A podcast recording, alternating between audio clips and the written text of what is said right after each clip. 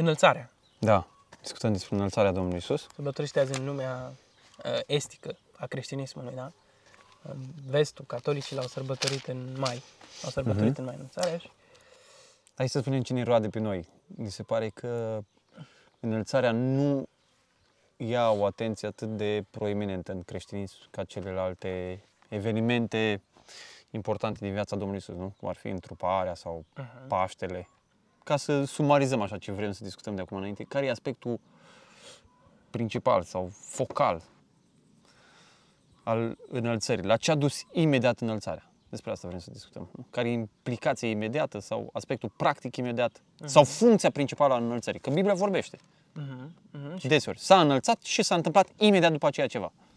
Exact. Și care e, uh, mai apoi, care e aplicabilitatea pentru viața noastră, Mhm. astăzi, da? Mhm. Și uh, asta e, uh, asta e subiectul. Credem că uh, ne bucurăm de uh, zi, urmările încarnării Domnului Isus, credem că ne bucurăm de urmările uh, morții Lui și a învierii Lui și înălțarea practic doar așa o chestie de apendice la, Mhm. la toată Trebuia să lucrarea. înalți oricum. Trebuia să înalți, trebuia să meargă cumva la Tatăl. Dar Biblia nu, nu tratează în felul ăsta înălțarea Domnului Iisus, o tratează într-un mod glorios, cu o semnificație majoră. Eu aș Mhm. zice chiar uh, se- semnificația de cotitură pentru viața bisericii. Da. Semnificația de, uh, nu știu, piatra de, de temelie a bisericii. Mhm. A fost înălțarea Domnului Isus. Și Mhm. discutăm de ce. Ok. Bun. Ne uităm la fapte 2 care vorbește despre înălțare, nu? Mhm. Ei, avem expresia asta, de exemplu, în 2 cu 33 și acum, odată ce s-a înălțat, s-a întâmplat uh, ceva. Dar uh, cred că ar fi mai bine să uităm la versetul 29, fapte 2, că despre patriarhul David să fie îngăduit fraților să vă spun fără sfială că a murit și a fost îngropat și mormântul lui este în mijlocul nostru până în ziua de azi. Fiindcă David era proroc și știa că Dumnezeu îi făgăduise cu jurământ că va ridica pe unul din urmașii săi pe scaunul lui de domnie. Despre învierea lui Hristos a prorocit și a vorbit el când a zis că sufletul lui nu va fi lăsat în locuința morților și trupul lui nu va vedea putrezirea. Hai să insistăm puțin pe versetul uh, 30 și 31. Mi se pare fundamentale. Că David, așa spune Petru, David știa că Dumnezeu îi făgăduise cu jurământ că va ridica pe unul din urmașii săi pe scaunul lui uh, de domnie. Um, care e argumentul apostolilor aici? Practic, Petru, da, se ridică în, uh, în mijlocul popor, poporului uh, iudeu adunat la sărbătoare și începe să argumenteze ceva. Predică, argumentând, da? Ce argumentează uh, Petru? că acum s-a împlinit profeția făcută lui David sau legământul făcut cu David că Dumnezeu va ridica unul pe tronul lui. Uh-huh, uh-huh. Deci profețiile mesianice făcute în trecut, asta e argumentul lui Petru, profețiile mesianice vechi testamentale, făcute de David și nu numai de David, de profeții vechi Mhm. uh-huh. s-au împlinit în Hristos în plinătatea lor. Dar ăsta e un lucru pe care îl discutam și înainte. Mie mi se pare uh, o ofensă la adresa Domnului Isus ca noi să citim profețiile astea și să spunem a, nu, acum nu, nu chiar s-a împlinit, o să se împlinească nu știu când. Nu, Petru spune că acum s-a împlinit cu învierea lui Hristos întrunarea Domnului Isus. Uh-huh. Uh-huh. Da, am, ci- am citit un pic uh, din Romani mai înainte și vorbea despre speranța viitoare și despre dacă am vedea cu ochii n-ar mai fi speranță, știi? Și cred că asta e ispita inimii noastre.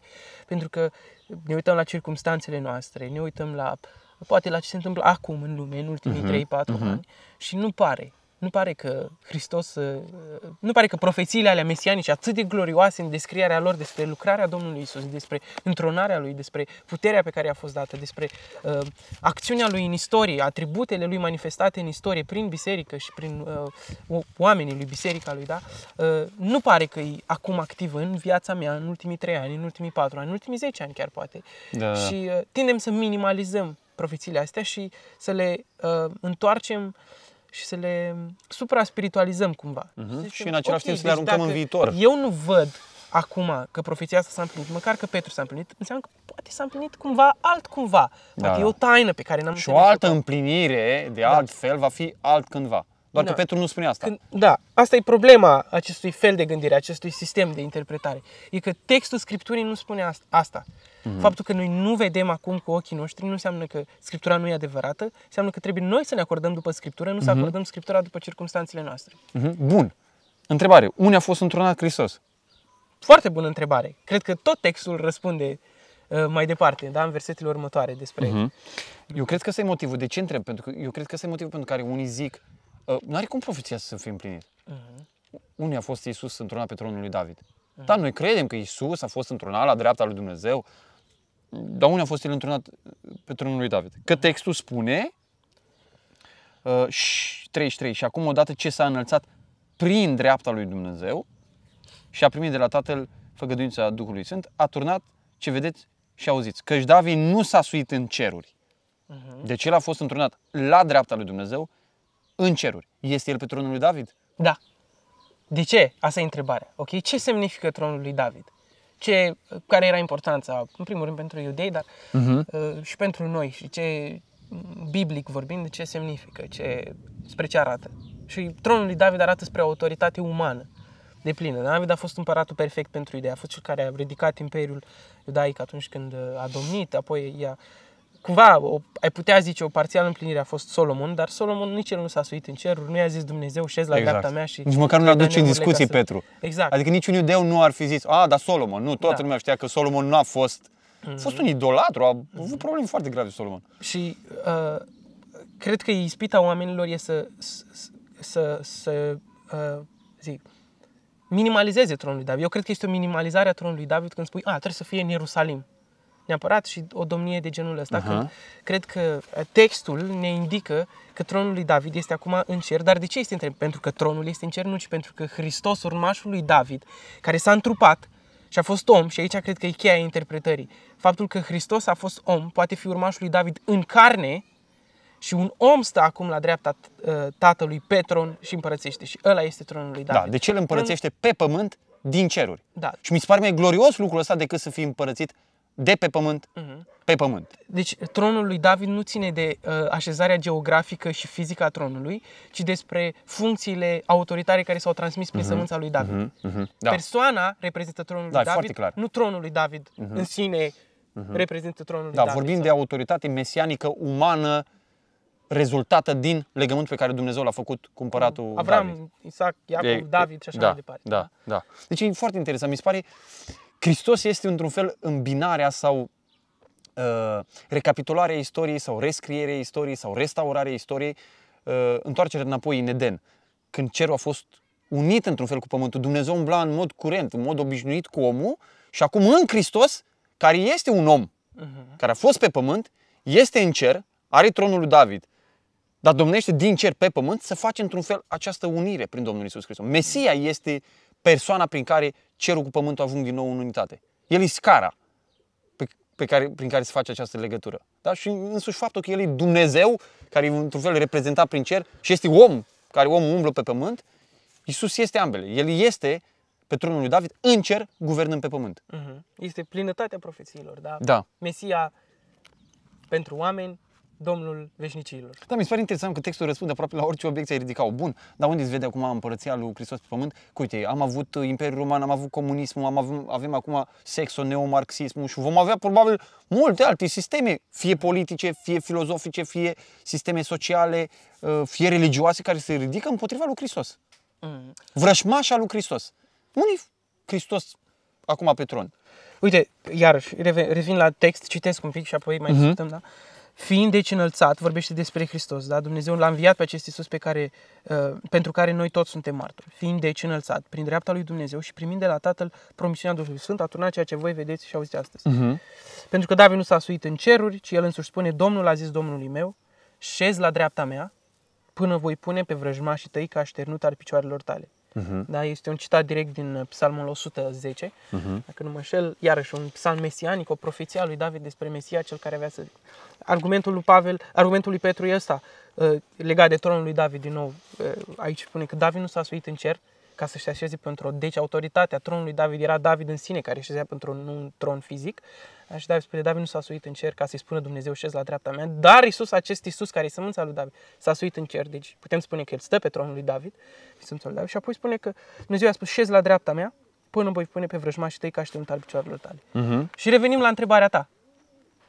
Ce se întâmplă cu istoria? Ce se întâmplă cu ce vedem în jurul nostru, cu ce vedem în trecut și cu ce ne Da. așteptăm în viitor, în lumina acestor pasaje. Da? Textul ăsta nu lasă, uh, nu lasă loc de o interpretare de genul uh, da, dar nu acum. Mhm. Da, da, e o pauză. Că pentru că sunt vrășmași, e clar Da. că el, nu- cum, cum să troneze el dacă sunt atâția vrășmași al lui Hristos? Exact. Uh, nu Asta e las- obiecția. Asta e obiecția. Textul ăsta nu lasă loc de o, de o paranteză De în ce? istoria de, vin, de, de răscumpărarea lui Dumnezeu pentru lume. O amânare a O întronării amânare. reale lui Hristos. Sau împărțirea întronării lui Hristos, fii atent, în două faze. Acum el întronează, din, ce- tronează în ceruri, în inimile credincioșilor, adică la o rămășiță mică din oameni, să zicem, dar va veni o vreme în care el va trona fizic pe pământ, guvernând cu forță toată umanitatea. Da. De ce nu lasă loc? Șezi la dreapta mea până voi pune pe vrăjmașii tăi ca și al picioarelor tale. Deci, Hristos a fost așezat la dreapta lui Dumnezeu, dar vrăjmașii lui încă există. Și este o... Asta o spune textul. ex- exact. Și textul implică o progresie. Exact. A- Până ce? O progresie a supunerii vrăjmașilor lui Hristos la picior. Hai să mergem la Psalmul 110 un pic, Da, să mi se vedem pare genial. contextul puțin mai larg. Citește tu dacă vrei. Versetul 1. Domnul a zis Domnului meu, șez la dreapta mea până voi pune pe vrăjmașii tăi sub picioarele tale. E versetul pe care îl citează Petru. Și versetul imediat următor explică exact ce ai spus tu. Domnul va întinde din Sion toiagul lui de cârmuire al puterii tale, zicând, ce ascult, stăpânește în mijlocul vrăjmașilor tăi. Nu zice stăpânește distrugând instant, într-un singur eveniment, într-o singură fracțiune de secundă, pe toți vrăjmașii tăi. Ci spune stăpânește în mijlocul vrăjmașilor tăi. Înseamnă că vrăjmașii aia există. Și că Isus își exercită domnia în timp ce vrăj- vrăjmașii aia există. Asta spune Psalmul 110 foarte clar. Și concomitent, poporul tău este plin de flăcărare când îți adune oștirea cu podoabe sfinte ca din sânul zorilor, vine tineretul tău la tine ca roa. Mi se pare extraordinar că prezintă pe vrăjmașii lui Hristos, care ei cu metodele lor carnale, firești, politice și așa mai departe. Și pe de cealaltă parte, Hristos își strânge oștirea lui cu podoabe sfinte. Bă, ăștia nu sunt armați în felul omenesc al lucrurilor Exact. și totuși Iisus stăpânește în mijlocul vrăjmașilor Și săi. cum stăpânește Hristos? Asta mi se pare extraordinar. Dumnezeu îl ia, îl pune pe Hristos și Hristos are o armată prin care stăpânește. Hristos are o, are o, o unealtă. Hristos își strânge oștirea. Mhm. Este orice domnitor are Care o vine cu oștire. podoabe sfinte. Exact. Orice domnitor are o oștire, dar oștirea lui Hristos e deosebită față de... Da. de ăsta, e, ăsta e argumentul. Mhm. Și, Da. uh, Deci, perioada în care, eu asta văd, perioada în care Hristos domnește, îmi place uh, aspectul ăsta, uh, terminologia asta care introduce factorul temporal. Uh, Până voi pune pe vrăjmașii tăi. De asta e perioada. Deci este o perioadă lungă de timp. Nu este un eveniment unic în care Hristos își drobește vrăjmașii în istorie. Ci este o perioadă pro- progresivă în care Hristos domnește până când Dumnezeu Tatăl va pune pe vrăjmașii lui sub picioarele sale. Deci este o progresie istorică. Mi se pare extraordinară expresia asta pe care o folosește Petru, pe care o folosește David în psalmul ăsta și care de fapt explică istoria. Și toată istoria de fapt este o demonstrație a faptului că Hristos îs- își subjugă progresiv, treptat, vrăjmașii. Mhm. Și cred că e o încurajare extraordinară pentru creștini din orice vreme, Mhm. mesajul ăsta. Orice creștin, dacă care după stabilirea canonului și uh, așezarea scripturilor citește fapte 2, citește psalmul 110, are o încurajare. Se uită în jurul lui și zice, ok, s-a mai ridicat, uh, nu știu, Imperiul Roman, s-a mai ridicat uh, Comunismul. nazismul, s-a mai ridicat comunismul, marxismul, sisteme care s-au ridicat împotriva lui Dumnezeu. Cum? Că s-au ridicat oamenii? Nu, ci e vorba de uh, felul de gândire, de sistemul de gândire, de sistemul ideologic, da? Mhm. Da, Ăsta da, sunt dușmanii corect. lui Hristos. Corect. Cre- creștinismul este un, un, o perspectivă asupra vieții, Și o a lumii. altă viață și asupra lumii și marxismul e o perspectivă asupra vieții, au și ei o escatologie, au și ei o Exact. evanghelie, au și ei O uh, imoralitate. o imoralitate sau o moralitate cu ghilimele Da, de da. rigoare, da? Uh, Creștinismul e adevăr, adevărata religie, adevărata moralitate. Și lu- lucrurile astea intră în conflict. Corect. Da? Și Ăștia-s este o vrăjmașii încurajare lui. pentru creștinii din toate viacurile, uitându-se în jurul lor, pentru mine astăzi și pentru tine și pentru cei care ne ascultă, da? Se uită în jurul lor și văd pe uh, neomarxiști că uh, promulgează toate uh, prostiile și toate Da, da. stricăciunile și toate sodomism și așa mai departe și uh, perspectiva pe care ne dă Biblia asupra istoriei e asta.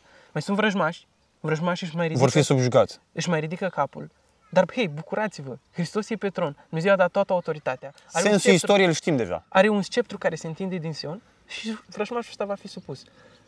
asta înseamnă poate persecuție pentru noi, asta înseamnă Da. poate suferință pentru creștini. Dar suntem o oștire, oștirea merge la luptă și în luptă sunt victime, da? Sunt, Da. se, se pierd vieți, se, dar uh, uh, știm că mergem într-o luptă deja câștigată. Poate vom plăti cu prețul vieții noastre, dar the big picture, victoria finală, e câștigată în mod progresiv. Iarăși, uh, ce argumentăm noi aici nu este un eveniment cataclismic care vine odată, se întâmplă în 10 minute și s-a terminat, ci este evident, dacă te uiți iarăși un psalm pe care, la care uh, Petru face aluzie în, în, în uh, predica uh, de la cinzecime, este psalmul 2 Mhm. în care uh, uh, din nou îl vedem pe Mesia uh, la dreapta Tatălui și Tatăl le poruncește națiunilor, împăraților pământului să-și plece capul și să sărute mâna fiu, uh, fiului ca să nu suporte răzbunarea lui, mânia lui. Da? Deci sunt vrăjmași și își vor ridica capul. Și dacă își ridică capul, vor suporta mânia Tatălui. Da, da. Și asta e perspectiva istoriei. Noi tindem să gândim în calupuri de 5 ani, poate, da? Da, 5 da. ani în trecut, 5 ani în Suntem viitor. interesați numai de noi, noi credem că suntem buricul pământului la un moment dat, Exact. fără să vrem credem. Uite că um, au fost 2 ani de pandemie, gata acum și am început anticriz, necaz, e, toate lucrurile Exact. respective pentru că am 2 ani s-a întâmplat o chestie, știi? Da, asta e, dacă ai fi trăit probabil în timpul uh, ciumei, ai fi zis exact același lucru. Da. Da. Autoritatea s-a năsprit pentru că trebuia să năsprească legile din cauza ciumei. Ciuma a omorât câteva zeci de milioane de oameni în Da. toată Europa, a omorât trei părți din populația Angliei și dacă ai fi trăit în Anglia în timpul ciumei, e, e, E finalul. E finalul. Ok, avem autoritate, avem biserica care era coruptă, avem ciuma asta care uh, uh, bântuie S-a împlinit, țara, se- se termină. profețiile. Asta este, s-a cam terminat, știi? Dar Dumnezeu nu privește istoria așa, Dumnezeu privește Mhm. istoria uh, uh, din perspectiva Lui, da? Dumnezeu Mhm. nu e ca noi. Și uh, El ne-a promis că domnește în mijlocul vrăjmașilor săi și îi supune. Și e o încurajare pentru noi. E o încurajare. Stăm în pace, stăm în siguranță, nu ne temem, ne pregătim pentru, uh, pentru a fi o știre a lui Dumnezeu da? și pentru a înfrunta ideologiile astea păgâne uh, cu tot ce înseamnă lucrurile astea, da? poate cu persecuție, poate cu uh, defăimare și așa mai departe, dar cu încredere în faptul că Hristos își va spune vrăjmașii până la urmă.